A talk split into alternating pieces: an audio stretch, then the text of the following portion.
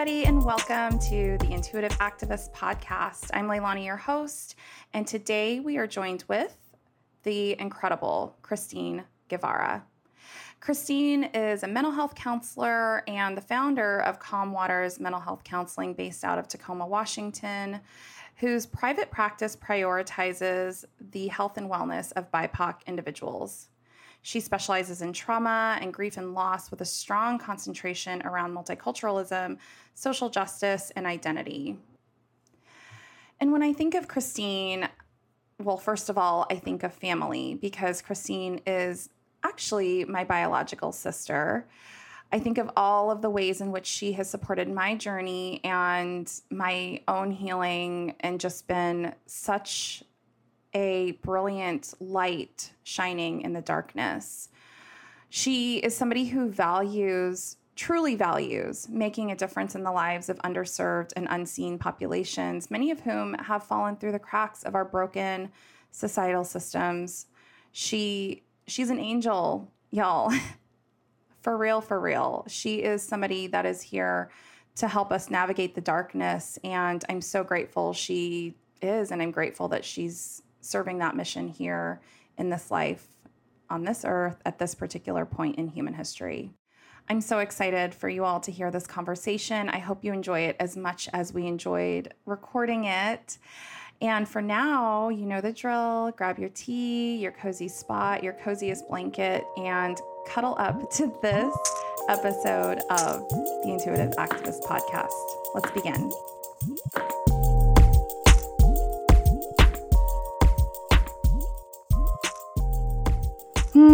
Kristine, welcome. Hi, thanks for having me. Yes, I'm so happy you're here. For the listeners, fun fact mm-hmm. Christina's my sister. Just full transparency. Let's get that right out on the table. I am. Not by choice, but yes, I am. so, of all of the guests I've had on the show, have known you the longest. And the reason why I wanted to bring Kristine, and I'll call her Chris every now and then as well, the reason why I wanted to bring her on is she is doing such incredible work in the mental health field, prioritizing people of color and allies of racial justice. And really, I think it's just really important too, because you've been such an important part of my healing. And I wanted to offer your perspective and also you have such an incredible way of bringing in the existential component into your mental health counseling. And so with that can you just give our listeners a little bit of information about what it is that you do what brought you here and how your intuition plays into all of it? Sure. Thank you for all those nice things. I appreciate that. First i think the biggest thing that I do is I have been a healer in my bones since, I mean, I can tell you the first time I decided to be a therapist was in eighth grade. I was 14 years old. For some strange reason, it hit me after watching this movie, and I realized that I wanted to help people. I wanted to find that glimmer of hope. I wanted to be able to walk alongside people when they lose that glimmer of hope and see what I can do to help them find it again. And so what I'm doing now is, you know, honestly, I worked in community mental health agencies for a while here, working with some BIPOC homelessness, drug abuse, a lot of different situations, the underserved, the voiceless. And what I found was that the agency work really tied my hands and it wasn't intentional and it was not anything that they, you know, could do differently just because that's how these agencies are ran. And I looked elsewhere. I said, something's got to be there for me. Something has to support me in my path of healing right now. And what I wanted to do was bring in this huge multicultural factor as far as all of this goes. And with our racial unrest right now, I felt this urgency that I wasn't doing enough.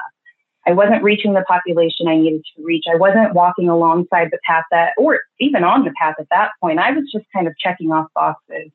That's not something that I was willing to do. So what ended up happening was I got rejected multiple times by different agencies, different networks, different areas where I really wanted to see if that was where I needed to be. So after not finding it, and being rejected for any other piece, I just created my own. I knew I needed to start a path for myself where I could prioritize BIPOC individuals, where I could bring in this aspect of allies and have this inclusive practice that was also accessible because what I struggle with, I think, is private practice has this stigma of only certain people can be able to get a good therapist that can actually get the care they deserve, that can get someone that is not just super burnt out. And it's not the therapist's fault. It's unfortunate because burnout happens really quickly, especially in community mental health. And it's hard to really get that burnout out of your bones unless you step away. And so I thought it was really important to create a space where I could have this equitable, diverse space, this inclusivity, and also be accessible to those that really, you know, they really need it. So I did that, slowly building right now. And I do come from a mindfulness based existential theoretical framework. And what that really means is just a bunch of big words for I like to slow down and really examine paradoxes, dualities, these stuck points, these places where people are stuck between these big, huge places and they have no idea how to find that balance. They might not even know what that balance would look like, even if it showed up for them. And so, what I bring in is for my mindfulness and existential approach is an openness to the unknowing, because that's what's really scary, I think, for a lot of people is we know what it looks like when it's good. We know what it looks like when it's bad, but what does it look like in between when we can't reach either of those areas as fluidly as we would like? And so what I try to do is really strive to use my intuition, first off, just building that rapport. I use all my senses in the room when I'm present with someone, especially new clients. I use every sense I can to make sure that I'm aligning with what they're needing for that non judgmental and open space. I really trust the client. They've been living their life for a long time. And of course, they're here because they need some kind of guidance, some kind of help. Something is not working. And what I like to do is, you know what, you use your expertise to tell me as much as you possibly can. I'll use my expertise and my intuition to find out what's missing. Where is this piece that's not working? And in doing so, my intuition is kind of it's interesting because it can work for me in the ways of like I can really connect with people on a basic humanistic level. I have a connection. I'm able to really bring that connection forward. And a lot of times that's what people are needing. They just need that support to say, you're not in this alone. I believe in you and I can see all these different things that you're not able to because you're in it. Right. And so even more so, my intuition goes further when I get into more of a deeper rapport and a, a very close relationship as far as this goes for, for clients because I'm able to almost hear what they need to hear in my own head before I say it because I, I've worked with them for so long and it's just this this knowing of I've seen you in this space. I know what this looks like. But instead, you have an extra hand that's saying, whoa, whoa, whoa, like I know where this is. So just reach out and let's see what we can do. And it's scary because people think therapy is, you know, it's got this stigma, it's got this stereotype, it's almost, it, it has this huge history of what mental health has looked like over the years. But really, I mean, all it is is I'm showing up for you and I'm asking you to show up for me. And if we can be as genuine and as authentic as possible in this space together, then we can do some work. And whatever that work looks like is subjective to each individual that walks through my door or turns on their computer in this case. oh my gosh. So, so many gems and so much that you said there that I guess where I want to start is I hear you talking about duality, and as humans, we tend to want to be in one or the other, right? Either we know we're in the shit and we know we're struggling and all of that, or things are good but what I hear you saying is the nuance, the in between. And I think why I am gravitating toward that right now is because I feel personally like I'm in an in between. I mean, just where I am in my life and the choices I'm making and the roles that I'm shedding and the roles that I'm taking on and our world. COVID is the in between. We are in between what we know, which is the world as we knew it before COVID was a thing, and the unknown or the unknowing as as you eloquently described it. And so for those of us who are struggling in the in between, which honestly is kind of a collective struggle right now, what is moving through you now that you want those folks to know? I think what's coming to me, honestly, is when are we not in the in between? How do we find comfort in these moments, you know, in between where it's hard to differentiate, you know, what is it like when I'm perfectly fine? What is it like when there's a little bit of struggle? What does that look like? What I feel comes up is it's almost this just prerequisite for human existence is this fact that we have to face unknowns arguably every single day. We don't know what's going to happen. We don't know. And what gets scary is when people refuse to look at that, refuse to look at the fact that this human existence is riddled with suffering. It's riddled with growth and transformation as long as you are able to open your eyes and look at it. And so I guess what, what comes up for me is how can I bring comfort to any unknown and be able to help them translate that to every aspect of life because we are always in transition. We are always in growth. Whether we want to admit that or not, things are turning around us. I think that right now with COVID, especially, it's been hard for people because it has forced them to slow down. And so what happened in the beginning was this whole shutdown, you know, when everybody is kind of forced to do. So what happened was people gravitated towards doing. Let's do, let's do, let's do, let's pick this new habit. Let's go to this thing. Let's try this on. Let's do all of these, which is great when you're working in some kind of like self-help capacity. If you're exercising more, if you're trying to change your diet because you can meal prep better. But really what it is is this ingrained sense of you have to keep doing. You have to keep moving. Otherwise, what would happen if we stopped and slowed down. And especially in our time right now, you know, what comes to mind is this like superwoman, superman mentality, right? That we all have, which is we are invincible, we can do everything, we can keep going. But really, even superheroes have to rest in the movies and in the shows. Otherwise, they cannot go out and be the best that they can be when they're called to do so. And so it's this interesting duality, I think, that COVID has brought in where it's like, I have to continue to do. I'm doing. I got to do something. If I'm not working, then I have to do something. And then this also, I am so tired. My bones are tired. My body is tired. My soul is tired. Why does it feel tired when I'm not doing that thing? Is what people would really feel like. Like, where is this fatigue? Where is this coming from?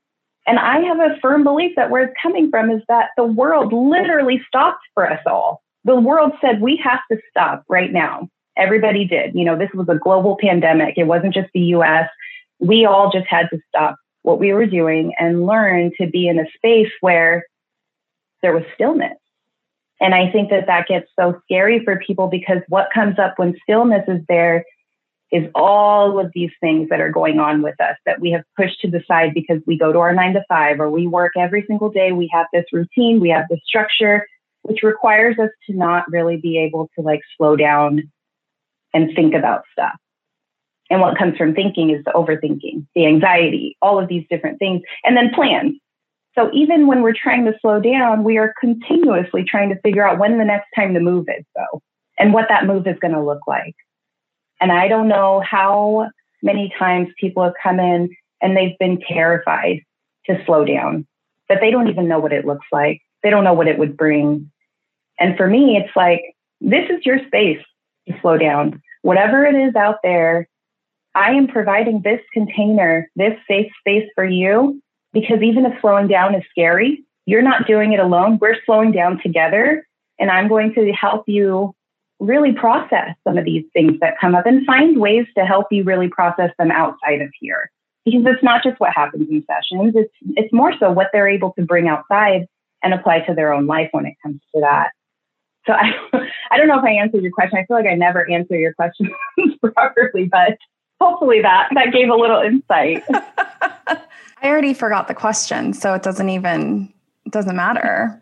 Just kidding. Kidding, not kidding, because as a channel, most of the time the questions are channeled, and I'm just sitting here on the edge of my seat, riveted by mm. everything you're saying. So, what is really coming through to me is hearing you talk about the stillness, the slowing down, and how scary that is. Can you tell us about a time when you slowed down and you were still and what that brought up for you?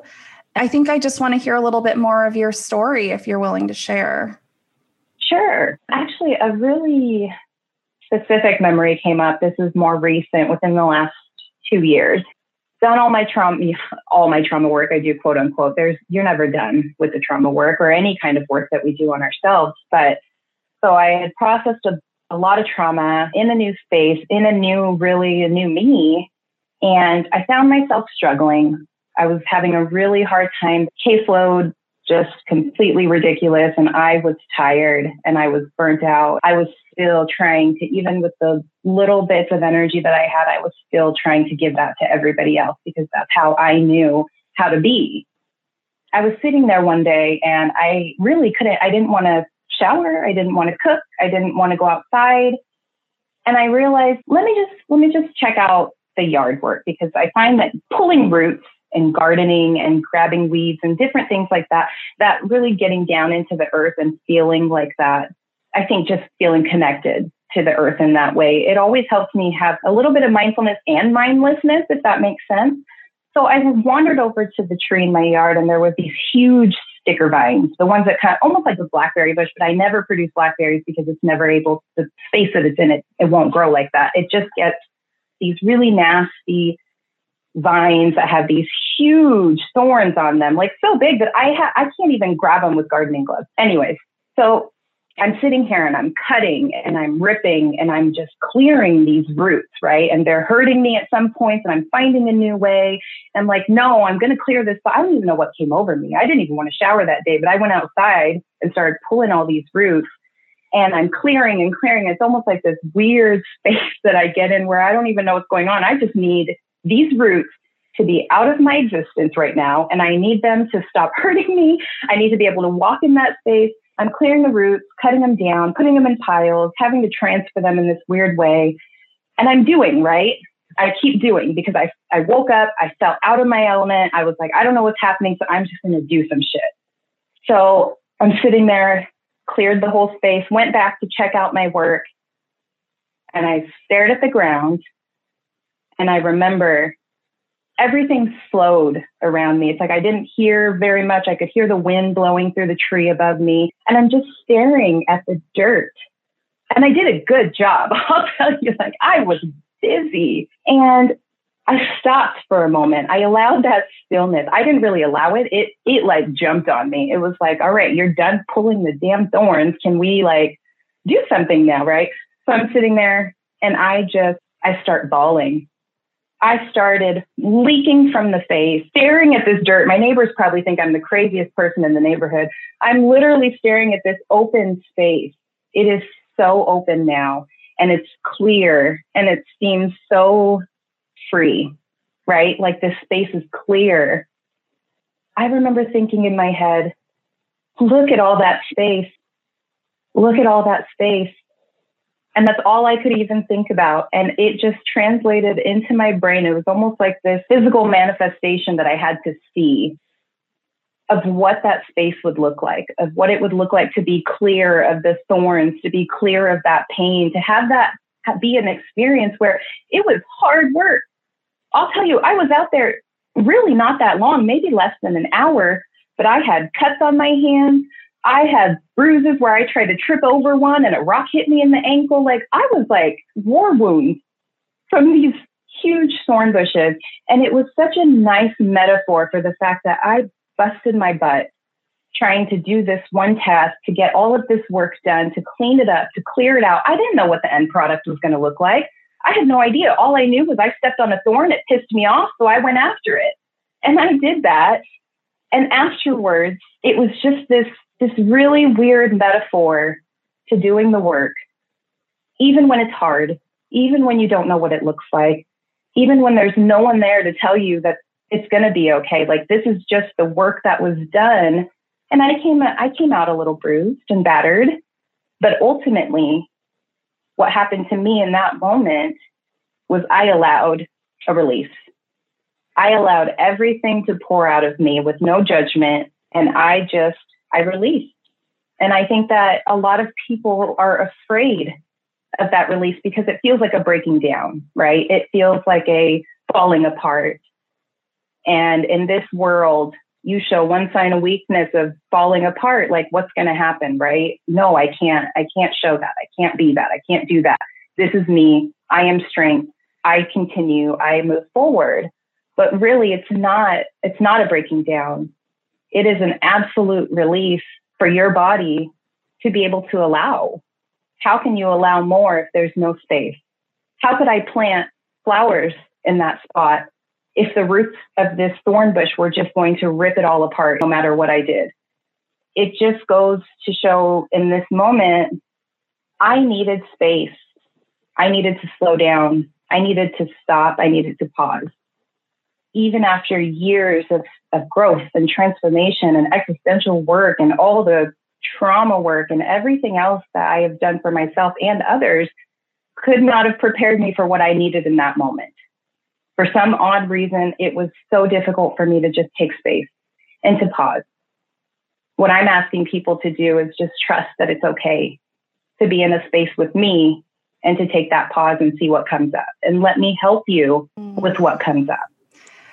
Well, first of all, I just want to commend you because your ability to tell your story and to be able to relate it in a way that I'm sure we, I'm going to just speak for the collective, we can all relate to that.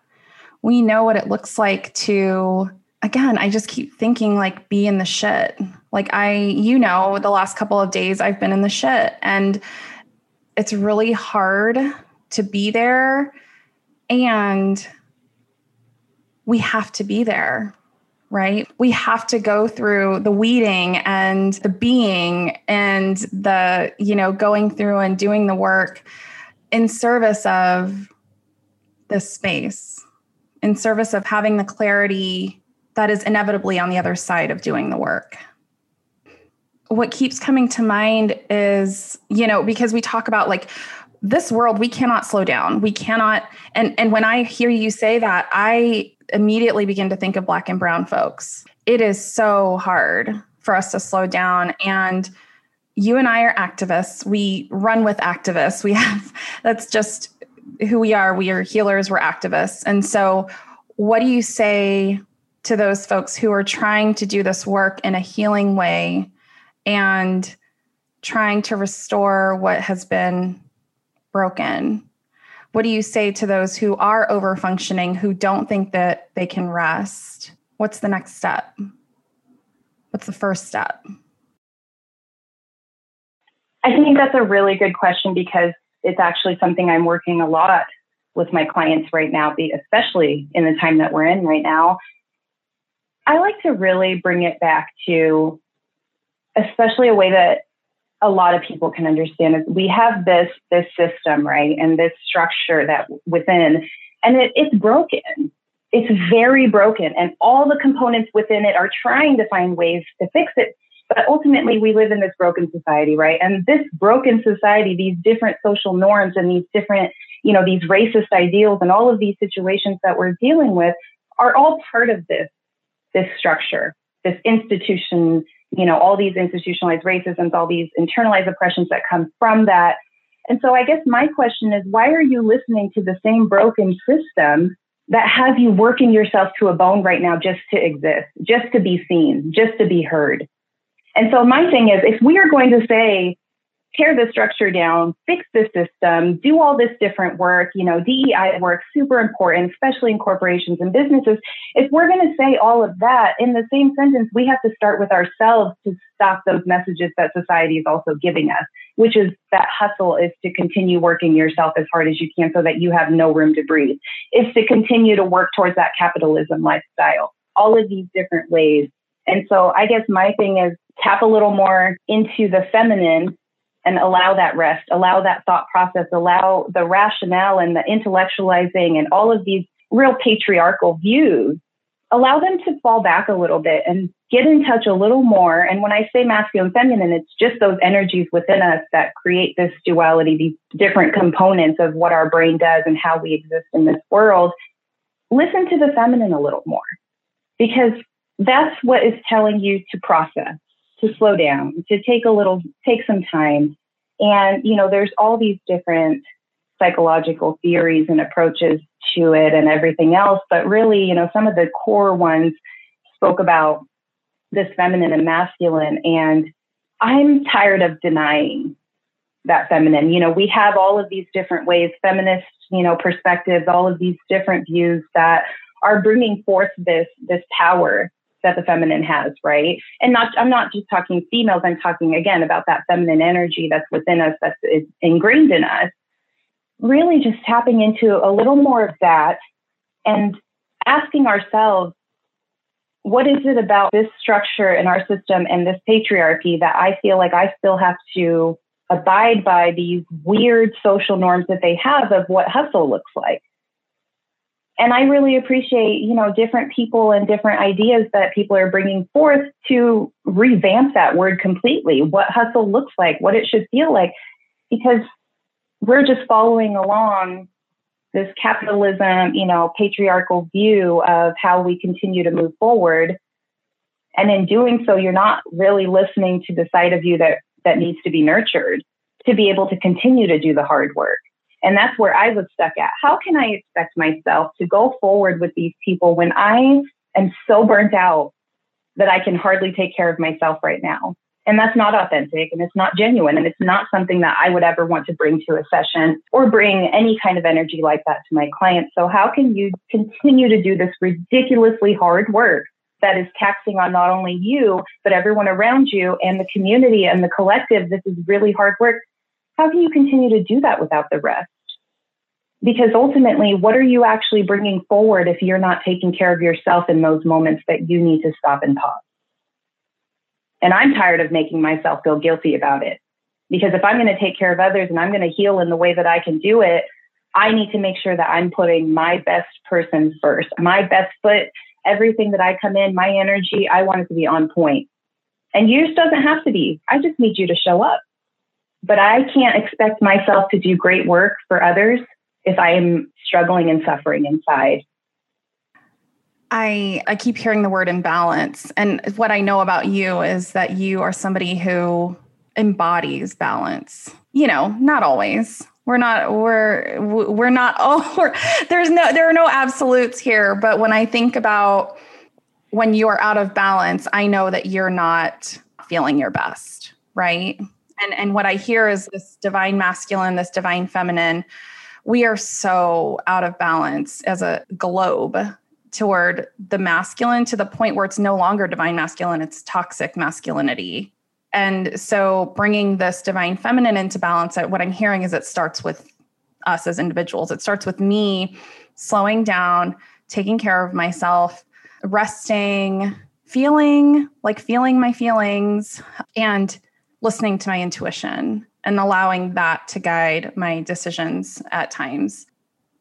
I, for some reason, I keep having, I keep thinking about us as kids, you and I, and and our siblings, and we experienced a lot of trauma growing up. That's just, that's just a fact. But what I what I keep thinking of right now is laughter and joy and like that balance right? Because your work is so heavy and the world is so heavy right now. So, can you tell us a little bit about the role of joy and laughter and humor in all of this and how has that changed your story? Laughter is really important to me. It is a component I try to use in sessions, obviously, when appropriate. I try to bring it into many of my interactions with people in my personal life, professional life, I think laughter alone can be one of the big indicators of how big your struggle is right now and how much you're suffering. Because I like to ask clients two questions when I see how much they're struggling. I like to ask them when the last time they did something for themselves. And I like to ask them, when's the last time you laughed so hard that it was just in your face and in your body? And it almost causes me to cringe at how long it takes for people to answer these questions. Honestly, I'll cut them off. If they're thinking for more than 15 seconds on the last time they went out and got a coffee for themselves, I'm like, stop right there. It's too long. So let's work on what does that look like? What do these things look like that you need to feel good in your day to day? And it's not about big spa days and all of these, you know, taking a vacation to Hawaii for five weeks. It's about listening to what you need in one moment going into the next moment. That could be laying flat on your floor, staring at the ceiling and doing nothing for a minute and a half. Or that could be, I need to take a walk and just really get some fresh air. I don't know what that looks like for every single person, but I like to find out if I'm working with them. I think in these moments, you know, you talk a lot about balance, and that's where the balance is really important. What happens is we think, okay, we need to do stuff to balance this out, right? It feels big you don't know where to start. You don't know what that looks like. You don't know what that even would feel like. And so we get these big expectations, right? This big, I'm going to schedule myself a five hour spa day and then I'm going to feel great afterwards because that's what I'm going to do to take care of myself. And sure, that's, that works for some people. Some people can walk out of that spa feeling like a brand new person. Good, right? But for some, it can feel almost like I just obligated myself to do one more test. Now I do it. I'm, I'm going to feel way better afterwards. And I walk out and I don't feel better. And it's like, well, what, what did I do wrong? And that can be really hard because then it brings on that guilt and shame. I'm not even healing right, right? That's like a narrative I feel like I hear whenever it's like, I did not feel better. I planned everything out. That's the thing about healing and growth and transformation. There's no, we can't mark it on the calendar. We can't say what day our triggers are going to come in so heavily that we're going to have to just take a rest day it's not about that. And, and that goes with finding that balance and what do I need in this moment? And the little mini things that you can do for yourself for self care, whether that's breathing, meditating, taking a walk, calling a friend, whatever that looks like, those are just as important as the big ones that you do, like taking a beach vacation or doing all these, if not more so, because they sustain you day to day rather than having this big, huge expectation and as we all know, most vacations do not live up to the expectation that we hope that they will. And so that becomes a little troublesome in its own. I was just thinking of uh, this was what, like 15 years ago at this point, or some maybe less, but Kristine and I went to Hawaii to visit our parents and we had this like amazing trip. It was just the two of us. So good. It was so, so good. And then the next year we came back with our entire family, all the siblings. We were in a tiny house, all four of us, like all uh, six of us or whatever. And then I don't know any of you if any of you watch Arrested Development, but Chris and I looked at each other like we've made a huge tiny mistake, right? Like this was we made a huge tiny mistake traveling with all of the siblings and all of the nieces and families and partners. And I think that it just it kind of goes to show it's like we don't know shit. We really don't. We don't know that that vacation is going to save us. We don't know that that that spa day is going to be when we can finally feel better. What i hear in that and i just wanted to tell that story and and our brother and sister are going to be like those bitches. But but but really it's just if we are waiting to be happy, if we are waiting for some experience, some moment, some person to bring us joy, we're going to be waiting forever. We're going to be waiting forever. And so, something that I woke up with today is I want to live a real life in this present moment. That's a line. I want to live a real life. The movie Vanilla Sky keeps coming up for me lately. And he says that, you know, he has the option to stay in this like lucid dream or live a real life with God knows what, you know, like he didn't know what mm-hmm. to expect in living this real life. And he was like, I want to live a real life. And that's that's the notion that I'm really sitting with today as I'm hearing you talk, because reality is this present moment and that's it this is all we have is this moment. And so, how can we slow down enough to really allow ourselves to feel and experience this moment in service of finding whatever it is that we're seeking? It's always here in this present moment. Mm-hmm. That, that's what I heard when I was hearing you talk. Absolutely. I mean, especially in healing, because especially with healing, you only have these moments because you know, anything can come up, emotional expression, and you push it down, you put it away, who knows when it'll come up again, you know? And it's not about just sitting there and like waiting for all these negative emotions to come up. It's, I don't even like the term negative when it comes to those kinds of emotions because they still serve a purpose. They're still there for a reason. They are telling you something. When it comes to experiencing it, I'm not talking about everybody should be in a deep depression for weeks on end. Like I'm talking about this beautiful darkness, right? Because how can we see, or how can we even recognize any kind of light without that darkness? And I think that's where a lot of that duality is, is in between the light and dark. Where do we get to be? Right. In that space, it's, it's recognizing the emotions. It's not being afraid, not pushing it away, just understanding that I see you, you're here. I'm going to let you move through me and I'm going to experience it so that I can feel free to, to feel something else. That's where I don't know. I think I have a very different view of darkness than a lot of people. I think you've known me long enough that I don't just dip my toes. I go head first into that darkness. And when you're too scared to look at the darkness, I'm here with a headlamp, just showing you the tiny path of way. Let's take this little bit, right? I really like that metaphor for clients because it is scary because I need to see it. I want to feel it. I want to see it. I want to experience it in whatever way that I can that brings me closer to what your experience is so that we can walk through it together. Darkness is darkness is beautiful because without the darkness, who are we? How can we be just beings of light without having that duality of understanding the darkness? Because I wouldn't have any capacity to speak about it if I hadn't walked through, tra- walked through, if I hadn't dragged myself and trudged through my darkness, but I would never have seen the light. I wouldn't know what it looked like, even if it was engulfing me.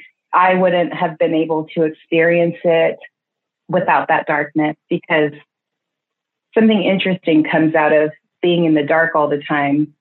I don't know if it's a appreciation for the light or if it's like this energetic life that I get when I see glimmers in that darkness. I'm like a kid, like a baby almost. You open your eyes and you see these all these bright colors and these lights, and eventually you don't even know what's going on. You're just opening your eyes to it. Like that's how I see these glimmers of light within people's darkness.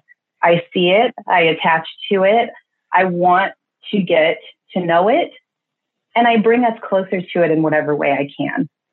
And where that stems from is the fact that I lived in darkness for over a decade. I lived in the darkest of dark. From that, I think there's a way that when you pull yourself out of that kind of depth, that no matter what anyone else's struggle is, just that basic empathic knowing of that suffering is enough to be what someone needs to just move, to move a little bit, because that's what happens is trauma has us stuck in these different situations that we don't even know anything different at a certain point. All I ask is show up and let's see what how we can move a little bit through this. And I don't know. I guess I guess that's just me, but I do know that hopefully I've helped a lot so far and I am continuing to be on this path where I can just be whatever I can to the people that need that. Even on the hardest days, all we have to do is show up. I want to know when the last time you belly laughed was. What was the last like really joyful memory that you had? um actually a couple nights ago. I was, we were just me, my partner and I, we play around a lot. We're very playful. We do silly things. I try to make him get into these weird yoga poses at night when I'm stretching for the night to try to like release my muscles and, you know, try to kind of rest and was having some trouble sleeping. So I was, I just kind of got into, what is it called? happy baby? Is that where you're on your back and you grab your feet? So i struck a pose and i was i was like i was feeling good. I, I hadn't posed like that in a while. Like i haven't done i haven't practiced yoga. I mean not spread eagle but so i'm i'm i'm like stretching holding myself and i i try to convince my partner to do it with me i was like it's incredible like I haven't stretched like this in so long and I'm just turtling. I don't even know if I'm doing it properly or if I'm in good form. Who knows? I'm like on the bed. I'm not even on a flat surface. And I'm just turtling on there. And let's just say to try to get my partner to get into this pose and enjoy it the way I was doing actually led into one of the biggest belly laughs I've had because obviously we'll just say some personal functions happened when they went into the pose. And so my happy baby, if that's even the term, was wildly interrupted. That gave us both a, a really good laugh. I, I was even sore the next day from laughing so hard. That was either the, the, the pose I was in or my belly laugh. But yeah, a couple days ago, honestly, it is. You're so sore from your your happy baby, which makes sense.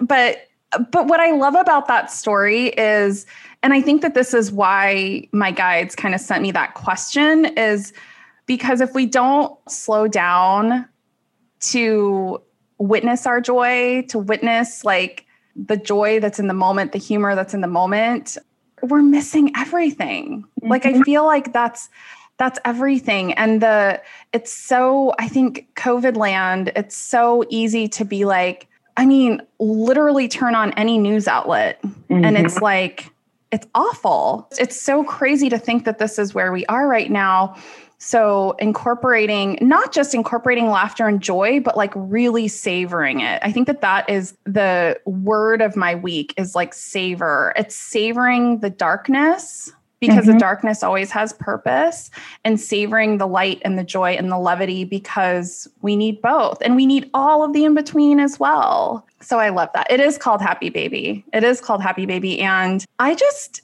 don't really want to think of your partner that way. Um, I think that that's that's where my mind went is like you're talking about. I mean, you're my you're my sister. No, we're not taking this out.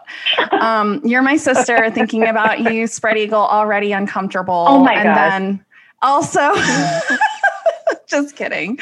So I, you know, at the end of the day, I think that what is like the distilled what is the distilled message? We get to live a real life. We get to be present. We get to notice the in between and the beauty that's in the in between, as well as the extremes. You just seem like somebody that can hold it all and, and hold it all for. I see you laughing, so I'm curious what that's about. But to be able to hold it all for yourself in service of holding it for others so, what would you tell people who are having trouble holding it all? Stop holding it. Allow, release. Mm. Find find ways to to release in little ways. Even you know, it's you have to release. If you hold in anything, what happens? I mean, let's use the the silly medicine. I mean, the silly example from before. Holding that in that would have caused some extreme discomfort, especially in that position, right? So, in this position that people are in today, holding that in what is that doing for you? How is that serving you? You can hold something, but even as humans, if we hold something for so long, we will deteriorate. And I'm talking about a physical manifestation. If I hold two heavy weights in my arms, how long can I actually do that before it takes me down? And so I am just, I guess, an openness to release, to even just hold with one hand. You don't have to always hold everything hold a little bit today. And then tomorrow, you know what? If you need to pick up a little more, then fine. But today, at least allow a little bit of release so that you can allow your flow, that natural flow and that energy to be able to come in. We need space. It's just like the thorns. I cannot produce beauty when it there's no space. When there was no space, there's it had to be a little bit of a clearing. I needed to clear the space just a little bit to be able to allow that that flow and that abundance and i think one of your words just last week was allowance right? To be able to allow requires us to let go. Mm, beautiful sister. And stop yelling at me. I know i try to hold everything. That's been my plight so. It's interesting that you heard your, yourself in that. What do you mean? Are you are you therapying me right now? No i just wasn't talking about anyone in particular I know. No, I know. It's I know. I'm I'm I'm kind of kidding, but I do know that it's easy for me to be like, okay, I need to bring balance, so I'm going to add in these other things when I'm like, how about I just let go? It was it's really interesting like yesterday I met with um cuz I I do consulting as well and I met with my team and I really thought the meeting was going to be okay, like I just want to get really clear about what I need to do. And they're like, how about you chill the F out and tell us what we can take off your plate because you're going through a lot. And it's like, it didn't even occur to me that I had this community that I could lean on who are brilliant and I would trust with my life, quite literally. I think the message that I'm hearing really, really strongly, especially in this, in this I know we've been mm-hmm. talking a lot about COVID, but it just feels really relevant because we can no longer take on more. Like the world has slowed down for a reason. So, how do we bring balance without necessarily adding more to our plate? I love that. So, with that, golly, usually I would ask my guests, what is your bumper sticker? So, what is the one thing? It can be silly, corny, serious. What's your one thing that you would put on the back of your Pinto. You don't drive a Pinto, but if you did, what would your bumper sticker be? Why was that the car you chose? I don't know. Anyways, my bumper sticker. You know, I had a prescribed one before this happened, and it's funny because that is definitely not the one that's coming through. The one that's coming through that's most authentic and genuine to this whole conversation is find your happy baby. I love it. That's what's coming through for find me. Your happy find your baby. happy baby. Find your spread eagle. And no. Just kidding. Find your happy baby. Tell us what does that mean well, to it, you? Well, it ties into, you know, this whole podcast and everything we've been talking about is these little moments of joy. Even if they're minute even if it's once a week right now, because you can't stomach any more joy in your life than a small moment once a week, let that be the happiest baby you've ever seen. If you only have 15 seconds of happy baby, you better be fucking rolling around on that ground, just digging deep to find the happiest freaking baby you can find. And so I guess that's where my my ultimate thing is is like find that joy in in between again because sure I was having troubles with sleep, sure the day was hard, but in that moment I was the weirdest happiest baby and honestly didn't even think that it was anything important until this moment where we had to speak about this random memory that happened a couple days ago. I love it. But really find your moments of joy even if they're few and far in between and really revel in them. Because if one person makes you laugh this week and you are just guttural laughing, it's just in your belly, everything is happening, then be there with that moment. Enjoy that. Remember what it feels like for your body to feel light in that moment. Remember what that moment feels like to not have all those things on your plate, to not have all the extra stresses and everything. Anytime you laugh, remember what your body feels like in that specific moment. Find that happy baby.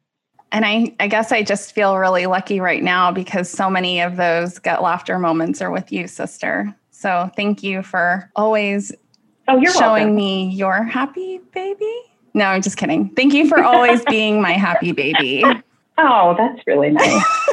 you are also the baby in the family, so it feels appropriate. Oh, yeah. I love you so much, sis. Thank you for coming. Thank you for being here and imparting yeah. your wisdom and your beautiful, brilliant way of seeing the world. We need you. Thank you. You're welcome. Thank you for having me. This was uh this was fun. I like it. Mm.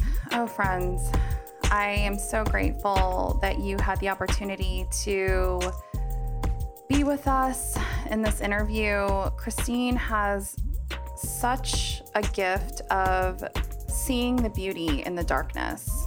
I think it's something that's really, really undervalued in our current culture, the current state of the world is really being in the darkness in service of producing beauty, producing light in our lives.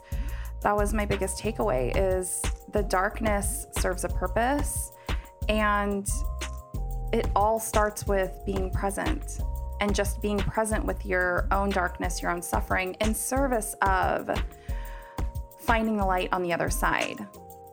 Because without that clearing, as Kristine mentioned, without clearing out what needs to be cleared out, without processing what so desperately needs to be processed, there's no space. There's no space to invite flow, to invite abundance, to invite joy, to invite connection.